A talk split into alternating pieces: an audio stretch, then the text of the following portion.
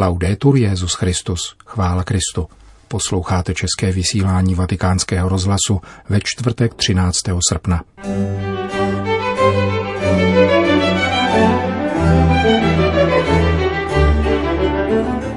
Nebýt němými hlasateli, říká v rozhovoru pro náš rozhlas nový misijní biskup v Mongolsku Giorgio Marengo. V druhé části pořadu uslyšíte závěrečnou část přednášky o úskalých interpretace druhého vatikánského koncilu od církevního historika kardinála Waltera Brandmillera. Hezký poslech.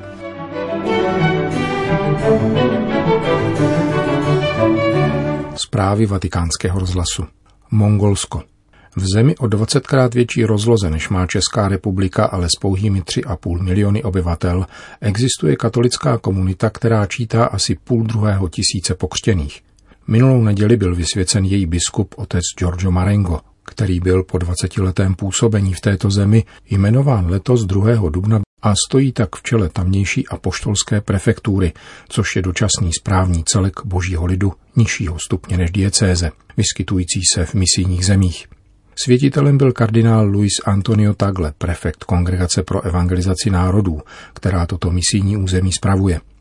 Biskupská konsekrace se konala v turínské bazilice Pany Marie Těšitelky, sídle stejnojmené misijní řeholní kongregace, do níž patří otec Marengo, protože sanitární opatření přijatá mongolskou vládou neumožnila, aby se svěcení konalo přímo v působišti italského misionáře. 640-letý biskup Giorgio Marengo odpověděl vatikánskému rozhlasu na několik otázek. Credo si possa dire che assomigli molto al ministero episcopale della Chiesa delle Origini, Myslím, že být biskupem v Mongolsku je velice podobné biskupské službě v prvotní církvi. Mongolská církev je totiž velice nepatrnou menšinou. Věřící, kteří přijali svátost křtu, učinili odvážný a odpovědný krok, když se rozhodli následovat pána a být součástí katolické církve. Křesťanství bylo sice v Mongolsku již v prvním tisíciletí, a to působením syrských misionářů. Z různých historicko-kulturních důvodů však po zániku mongolského impéria ve 13.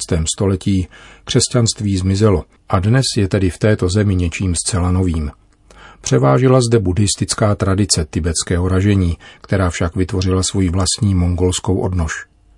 Být biskupem v této zemi je především velká milost i velká odpovědnost, což vnímám s určitým rozechvěním.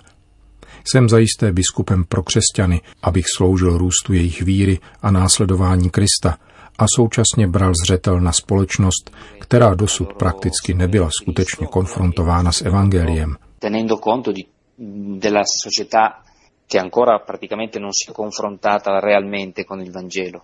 Biskup Marenko podotýká, že šíření evangelia musí vycházet především z naslouchání Bohu v modlitbě.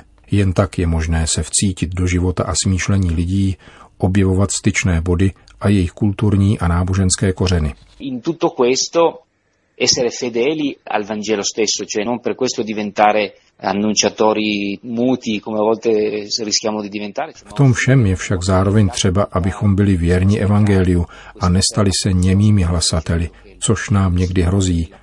Nýbrž s velkou pokorou a upřímností nabízeli drahocenou perlu, kterou jsme obdrželi v pánově evangeliu. Je zkrátka zapotřebí také odvahy hlásat evangelium i tehdy, kdy může působit cizorodě, odlišně a provokativně.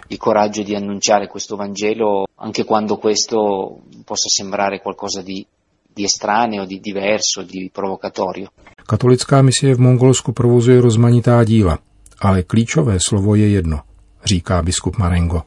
Una parola chiave proprio la gratuità. Ti voglio bene perché ti voglio bene, non perché mi aspetto che tu poi in qualche modo risponda. Klíčem je nezištnost, Mám tě rád, protože tě mám rád, nikoli proto, že čekám potom nějakou tvoji odpověď. To by už nebyla láska. Toto nám všemi možnými způsoby předává Evangelium a Pán, slovy, skutky a také svým životem, smrtí a zmrtvý stáním. Věnovat se druhým, začít pro ně něco dělat, je základ, protože láska je konkrétní. Musíme však být neustále bdělí, abychom se neskrývali za aktivismus, který nám dělá dobře ale není už tak transparentní a nezištný. Non è poi sempre così trasparente e così, come dire, gratuito říká nový misijní biskup v Mongolsku Giorgio Marengo.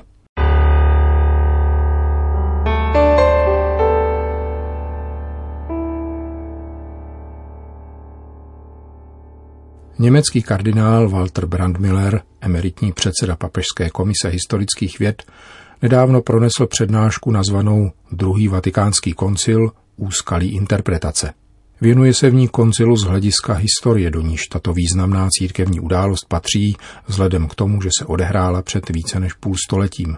Dnes přinášíme její třetí a závěrečnou část. Pokud jde o koncilní dekret o poměru církve k nekřesťanským náboženstvím, nemá smysl polemizovat dnes s textem z roku 1965. Ten má nyní už jen historický význam. Magisterium svojí deklarací Dominus Jezus odňalo základy každému indiferentismu a ukázalo jednoznačně Ježíše Krista jako jedinou cestu k věčné spáse a svatou katolickou a apoštolskou církev Ježíše Krista jako jediné společenství spásy pro každého člověka. K něčemu podobnému došlo prostřednictvím různých vysvětlení známého výrazu subsistit in z dekretu o ekumenismu. Pokud se v ekumenickém diskurzu vyskytovala tvrzení, která mohla budit dojem, že katolická církev je pouze jedním z rozmanitých aspektů církve Ježíše Krista, pak interpretace výrazu subsistit in, stvrzená deklarací Dominus Jezus, odstranila jakékoliv nedorozumění. Další skandalum představuje pro tradicionalistické kruhy deklarace Dignitatis Humanae o náboženské svobodě, které bývá také vytýkán indiferentismus, ba zrada pravdy a rozpor s dokumentem Pia IX. Syllabus Errorum. Fakt, že tomu tak není, vychází jasně najevo, pokud se aplikují výše zmíněné principy, že totiž oba dokumenty vznikly v odlišných historických kontextech a odpovídají na odlišné situace.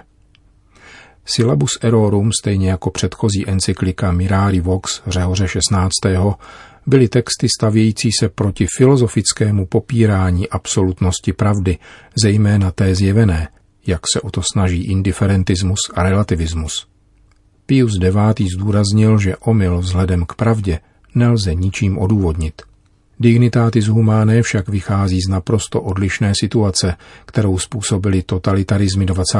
století, které ideologickým vnucováním deptali individuální svobodu člověka. Koncilní otcové druhého Vatikánu měli před očima politickou realitu svojí doby, jež v jiných okolnostech, leč nikoli v menší míře, ohrožovala svobodu člověka. Jádrem deklarace Dignitatis Humanae proto nebyla neoddiskutovatelná nedotknutelnost pravdy, nýbrž svoboda člověka a jeho náboženského přesvědčení před jakýmkoliv vnějším nátlakem – v této souvislosti je vhodné ujistit zastánce absolutní a historičnosti pravdy, že žádný teolog či filozof se zdravým rozumem by nemluvil o proměnlivosti a nestálosti pravdy. Mění se však a podléhá změně lidské uznání a vědomí pravdy, a to kompletně. Výjimečné místo zde patří vyznání víry božího lidu pronesené Pavlem VI. v době, kdy kulminovala pokoncilní krize. Stručně řečeno, Syllabus hájil pravdu, druhý Vatikán svobodu člověka. Je obtížné spatřit rozpory mezi oběma dokumenty, jsou-li nahlíženy ve svém historickém kontextu a chápány v intencích jejich tehdejších tvrzení. Navíc je dnes za účelem správné interpretace potřeba brát zřetel na celé pokoncilní magistérium – za zmínku stojí i nádech evidentně poněkud naivního světského optimismu, kterým byli protchnuti koncilní otcové při redakci konstituce Gaudium et Spes. Jakmile koncil skončil, stalo se zjevným, že tento svět prochází stále se zrychlujícím procesem sekularizace, který odsouvá křesťanskou víru a vůbec náboženství na okraj společnosti. Proto je zapotřebí redefinovat vztah církve a tohoto světa, jak jej nazývá Jan, a doplnit, interpretovat tento koncilní text, například v duchu promluv Benedikta XVI. během návštěvy Německa. To však znamená, že nynější interpretace koncilu, jež umožňuje vyjevit podstatu koncilního učení a učiní jej plodným pro víru a nynější nauku církve, musí jeho texty vykládat ve světle celého pokoncilního magistéria, jehož dokumenty musí chápat jako aktualizaci koncilu.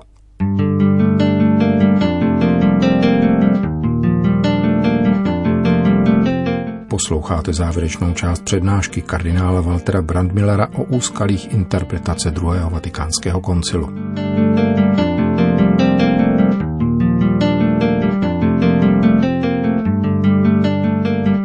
Jak bylo řečeno na začátku, druhý Vatikán není první a nebude poslední koncil, což znamená, že deklarace jeho učitelského úřadu mají být zkoumány ve světle tradice, totiž interpretovány tak, aby bylo možné vzhledem k ní identifikovat rozšíření, prohloubení nebo upřesnění, avšak nikoli rozpor.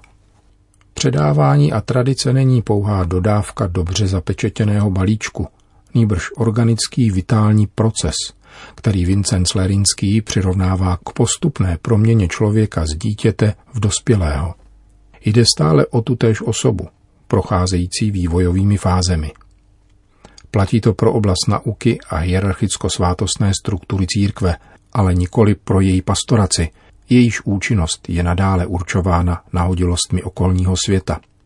Také tady je přirozeně vyloučen jakýkoliv rozpor mezi praxí a věroukou. Je to proces aktivní recepce, který má probíhat z důvodu jednoty v lůně církve. Existují totiž skutečně také případy, nikoli v oblasti víry, nýbrž morálky, kdy může být dnes vhodné to, co bylo včera zapovězeno. Pokud měl například zákaz kremace zemřelých před druhým Vatikánem za následek exkomunikaci katolíka, který zvolil kremaci, pak v době, kdy kremace už nemá ráz protestu proti víře ve vzkříšení z mrtvých, bylo možné tento zákaz zrušit. Analogicky to platí v případě zákazu úroků z 15. 16.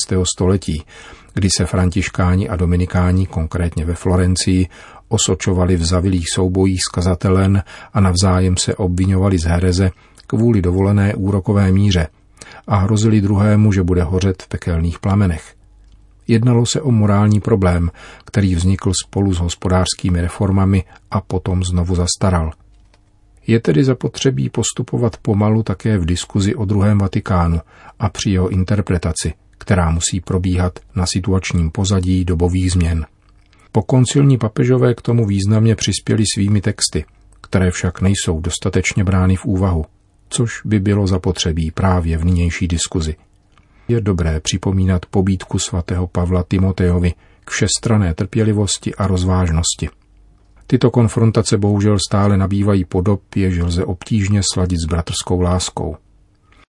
Měla by však existovat možnost smířit horlivost pro pravdu a správnost s láskou k bližnímu. Zvláště by bylo vhodné vyhýbat se hermeneutice podezření, která od počátku vytýká druhému heretické koncepce.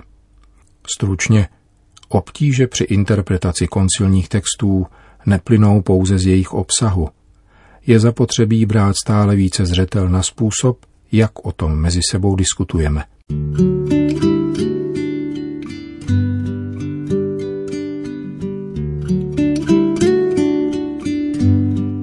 Slyšeli jste třetí a závěrečnou část přednášky církevního historika kardinála Waltera Brandmillera o úskalých interpretace druhého vatikánského koncilu.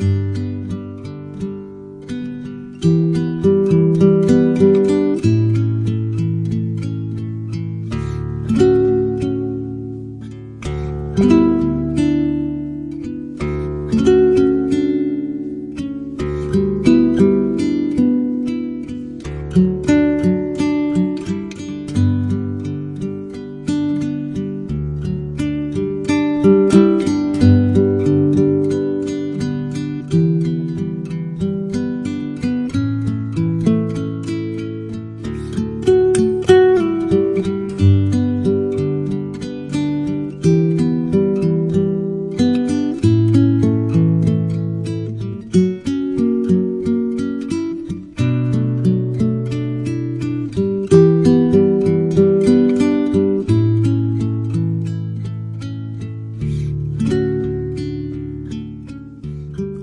České vysílání vatikánského rozhlasu. Chvála Kristu. Laudetur Jezus Christus.